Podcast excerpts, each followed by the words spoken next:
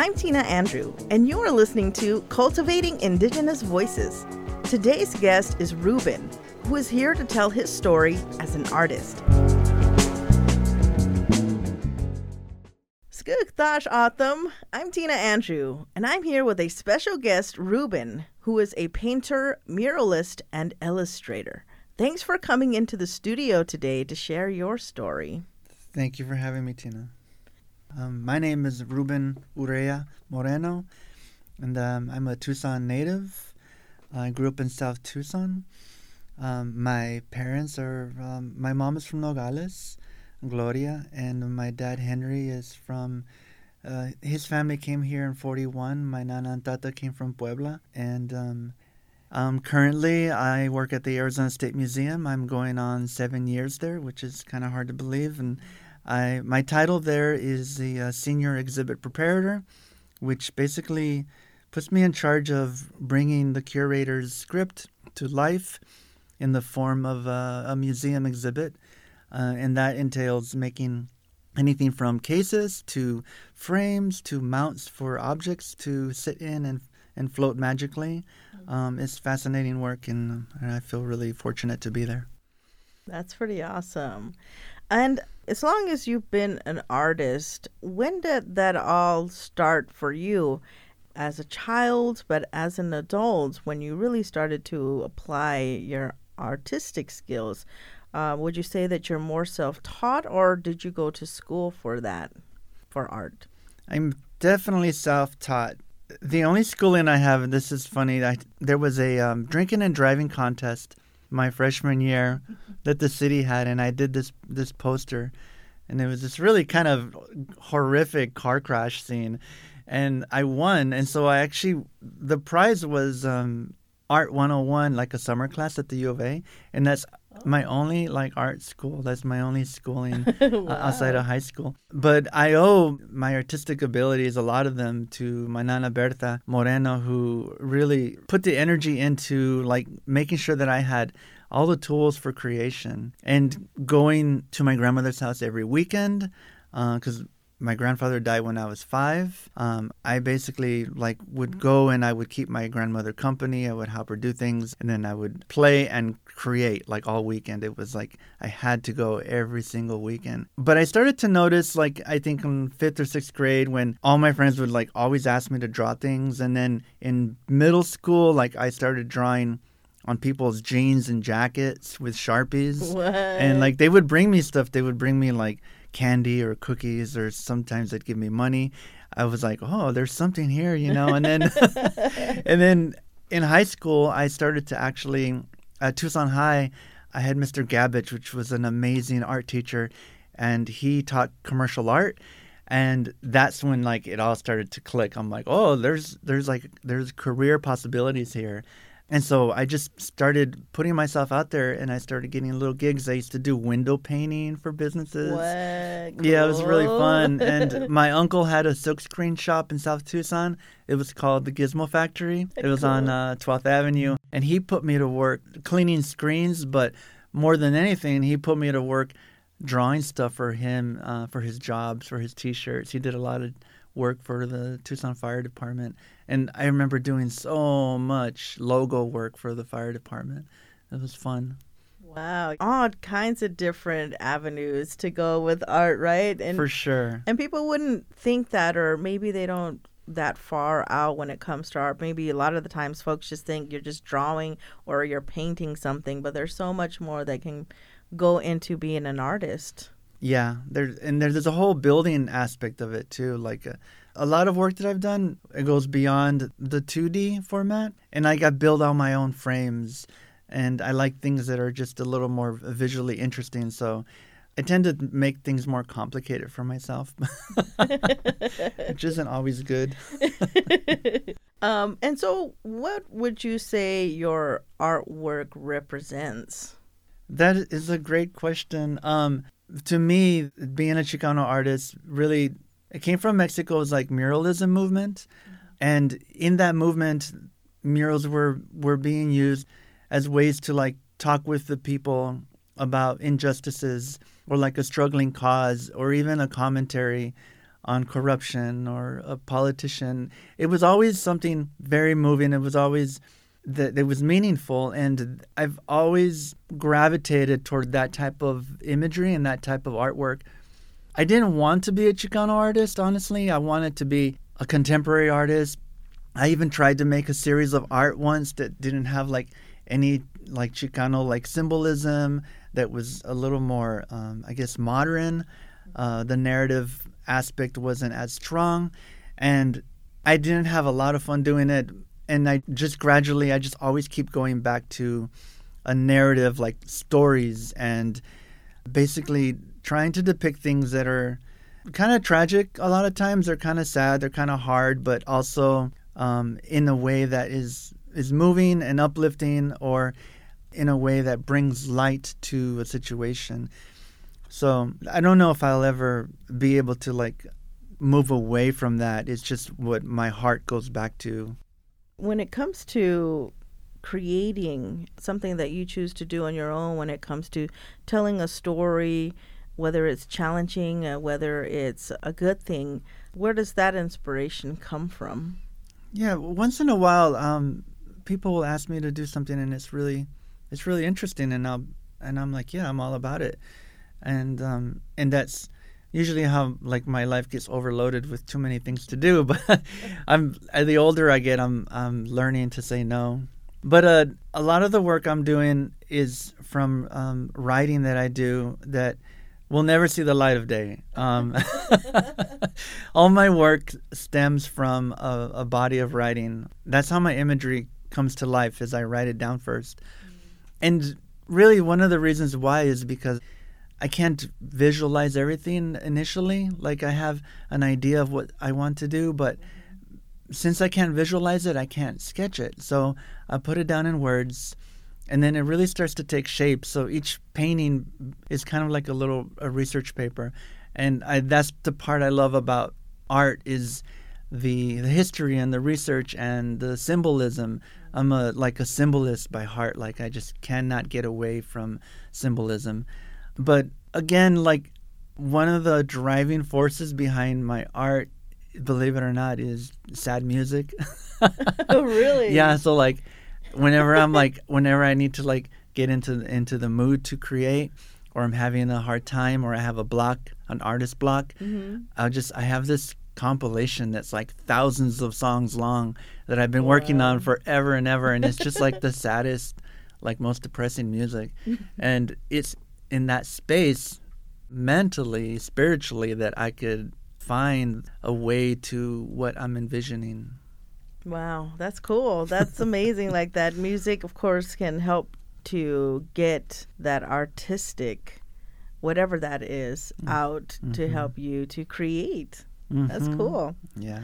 Um, so, in one of your most recent works, I learned that you designed a comic book cover of I'itoi which, by the way, for those who may not know who I'itoi elder brother is, he is believed to be the creator of all O'odham. And when I say all O'odham, for those who also may not know, here in southern Arizona, there are sister tribes of O'odham. There's not just Tohono O'odham, there's also Hia-Ced O'odham, there's Akimel O'odham, there's Onk Akimel O'odham um, Ak-Chin Indian community, and um, to translate um, Tohono O'odham is desert people, Hia-Ced O'odham is sand people, Akamerd O'odham is Gila River people, and Onk Akimel O'odham is Salt River people.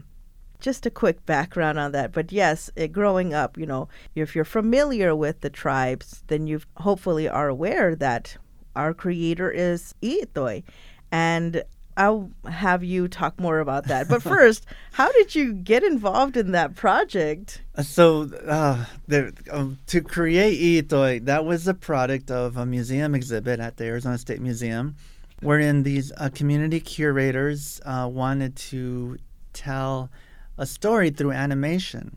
And in the process of uh, creating character designs for the animation, which was a huge pressure. Like I knew who I was creating. Like I was familiar with I'itoi. Like he's the man in the maze. You know, like everybody well, I shouldn't say everybody, but many people recognize that symbol, the man in the maze.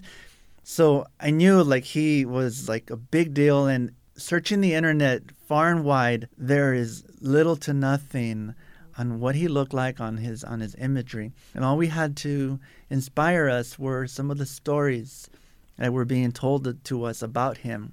And so it was a collaborative effort, but in general, like the main things that, that I encompassed in the designing of, of what he looked like was that he was a runner, um, that he ran through the desert and he wore like caked mud on him, like the mud would dry, and the desert fauna would taint his skin, like stain his skin, like it would be like green, like creosote color, mesquite color. And so the image of, of I'itoi on the comic book cover, he's this very strong, indigenous O'odham man running.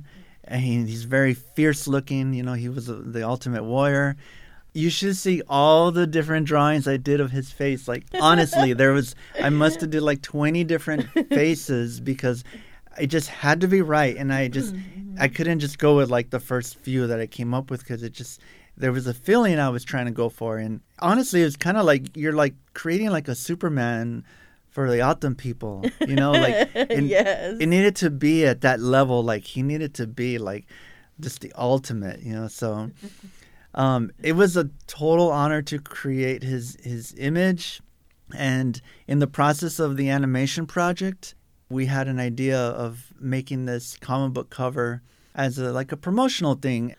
Wow, that's amazing. When I did see the cover, the image, I was like, wow. Like, yeah, you're right. There's very little imagery of I'itoi. He's only told in stories, and we can only imagine what he looks like in our own minds.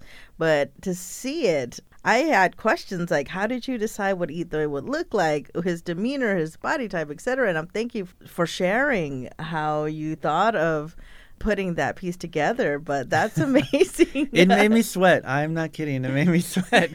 I was like, oh man. like I'm just thinking about when I was starting the the project. Like my my hands are my hands are clammy. You know, like.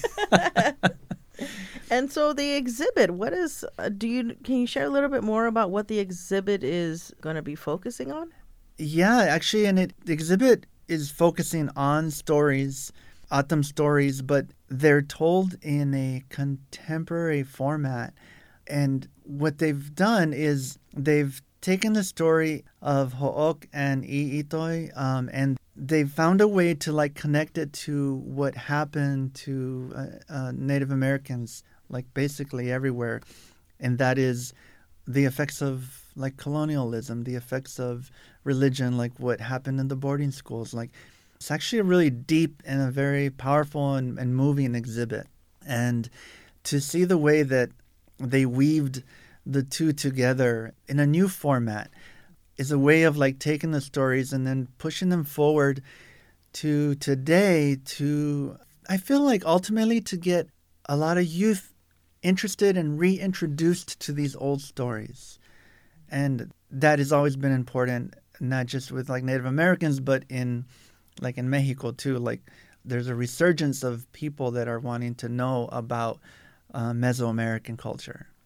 And because we just get farther and farther away from it every every passing year, you know, like 500 years plus removed from our like our ways and we're just trying to connect in any ways that we can and i feel like with native americans it's the same loss of language loss of ceremony um, those those things are really important to like bring into like a modern context so that people can continue to be interested in them yeah, very true. All of that. And it's really cool to see the ways that folks are working um, hard from what I've seen online, I believe it was April Ignacio and others that had this idea and, and brought it to fruition. Yes, that is right. Uh, Jennifer Juan, who is uh, working for the Arizona State Museum through a Mellon grant, and she reached out to uh, the community to get people to contribute to this this exhibit. And um, Diedrich Lupe is also involved, and Tony Burrell. Um, so it's a really well-rounded like uh, group of curators, Um, and everything that they created too was actually like um, shared with the community too. So it was really important for them to get approval from from their community members. Yes, especially the elders, I'm sure. Exactly. Yes, always important. And, you know, while doing my research uh, on you and your work, I also found that as a kid, or you originally felt like you wanted to be a, a comic book designer, or talk Totally. a little bit about that and what, what happened. Is that dream still there? You know, comic books were my first love. Like my nana Berta Moreno, she she found this box of beat up comic books at Goodwill, and I must have been like five or six years old, and I was just in heaven. And you can imagine like there's just so much to work from there. Like so, I just started diving into like the world of comics and drawing and seeking them out. And then running to the corner of the Circle K when they used to still have a, comic book magazine rack, you know, and I would spin it around and I would save my money to buy it. But I wanted to be the youngest comic book artist like ever, like with Marvel or DC, and I I pursued that, but it just it just wasn't happening. You know, like it takes a, a proximity to the industry to get into it, especially in the '90s. Like nowadays, it's very different because there's you can go online, you can connect with people anywhere in the world. But in the '90s, you had to physically be there. You had to go to those towns and cities. And, you know, I was a minor. Like, I couldn't just drive to LA or Chicago and, like, connect with comic book creators, you know? Like, yeah. you had to mail you had to mail your drawings in and hope that somebody would open a, a, um, a manila envelope and look at your work you know like it was so different but to answer your question yes that part of me i think will always be there like i'll always want to be a comic book creator and uh, jennifer juan and april ignacio are actually like we should do a whole comic book of Ito. And I'm like, oh my God, that would be amazing, but also like such a huge undertaking too, you know? yes. It's so it's not a whole comic book, it's just a comic book cover. yes. Oh, okay. yeah. okay. It was, I designed it to kind of get people excited about like, oh wow, there's like a comic book story, but it's just a promotional poster, you know? So it, it looks like a comic book. It has the issue number and all that other fun stuff. Yes, and um, this is going to be an exhibit that is going to be out in Himtaki, which is out on the Tohono O'odham Nation, the nation's cultural center and museum. And it's exciting that, you know, something like that is something new, something different, more contemporary is coming to the nation. Yeah, it's really beautiful. I'm excited for everybody to see it. So, what are you currently working on these days? This year has really been um, a productive year for me. I have two things that, that I want to do this that are like on the forefront of what I want to achieve this coming year. One of them is I'm trying to uh, start a new series that it would technically be Western art, but I'm I'm playing around with the idea of like creating Western art through an indigenous and Mexican perspective. I think that there's a lot of stories there about how cowboys came to be, and when you look at Western art, those stories are missing. Uh, there was a lot of indigenous like um, people in Mexico and a lot of African slaves that were actually the first like real cowboys. They were doing the work that entails like cowboy work, you know, and I want to bring those stories to light. So that's what I'm going to be developing this coming year. I can't promise I'll have anything to show, but creatively, that's that story is like really capturing uh, my mind right now and, and moving forward with that. The other thing I want to tell you about is in 2027 will be 25 years that I've like started being a professional artist, and so I want to put a um, a book together um, showcasing like my work through these 25 years. And so this coming year, I'm going to begin that process of of starting that book, and we'll see how that goes. I hope to have it done so that I could have it for my 25th like professional anniversary. That's amazing. That'd be really, really cool. Wow. um, yeah, to to be where you're at today, you know, all the connections you've made, all the working relationships, all, you know, the community representation, and how you illustrate stories through art is amazing that you can do that because that's definitely a skill because i'm not an artist and i can i can do i can tell stories in a different way but definitely not like that and you do it so well. So you know that's uh that's pretty awesome that you've been able to have a success and thank you for also having these relationships with native indigenous communities, especially locally here. I mean, you're also representing me and my people when you put a, a mural up in, in these public areas and public places and spaces. And that tells our part of the story as well. And I absolutely appreciate that very much. Thank you so much. Oh, thank you. It really, thank you. It's been an honor. So, what separates you from other artists? What would you say? Oh gosh, I wish you could tell me. I I I um I think I would say that I've never been um I've never been good at being a full-time artist even though that's my dream. I'm susceptible to market trends.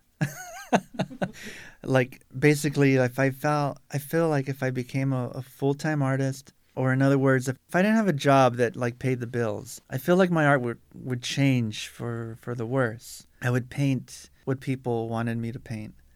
And I would paint a lot of commercial things. And there's nothing wrong with that. Like I have so much respect and and admiration uh, for people out there that are doing that. You know, Jessica Gonzalez, I love her work. Like I want to be her when I grow up. Ignacio is amazing, you know, like he's just he's really killing it. Um, but for me, like I would lose that I would lose that part of me where I would be af- afraid to do something uh, political or a commentary on on an injustice. Like I would I'd be afraid to that my work wouldn't sell. And then as soon as you start to worry about that, your work starts to change. And so, as much as I hate it, like I I feel like I have to keep a, a regular job, a day job, so I can creatively be free. Well said. Thanks. I didn't know what I was going to say. so, with that being said, where can folks go to see your artwork around Tucson? Well, first, let me ask this What was your first mural that you ever did here in Tucson? I was a, a sophomore, I believe, in high school. Uh, it was 1992, and I got a public grant money from the city of Tucson. It was $500 uh, to do public art. And my tío, Edward Lopez, who had the silkscreen shop that was also located in the same spot as the family bakery. I come from my my grandfather, my tata. What? Yeah, Eustaquio Urrea was a baker, and he was like people knew him far and wide in South Tucson. He was right there on 33rd and 10th. My tata also built many of the houses on that block. He built like six or seven homes on cool. that block. Yeah, well, he with help, you know, but um, I we accredit a lot of those homes to him. Um, so when I did this mural on on my uncle's uh, silkscreen shop, my grandfather, my tata had just passed away, and I wanted to do something to honor him. So it was a dedication to him, and I, it had St. Jude on it because he loved St. Jude, and the motif was um, Michelangelo's creation, a painting, and I basically um, I spun it. You know, I did like a cover on it, and instead of Michael like God and Adam, I changed the God part to Hernan Cortez being carried by Malinche, and like the King of Spain was back there, like kind of pushing Hernan Cortez, you know, through the sky, and then on the ground was Moctezuma, who at the time believed Hernan Cortez to be a god returning, and so it was that kind of narrative of that story that's been told to us, and then there was some other like motifs um, of different cultures and it was a really a real exploration of like the very first like dive into like public Chicano art. And so I had a lot of like pressure to do something really amazing for myself. Like I put that pressure on myself. Um, but yeah, I was a freshman, and I had a bunch of friends help me paint it, and I was super proud of it. Um, and actually, I want to share with you. This is really neat.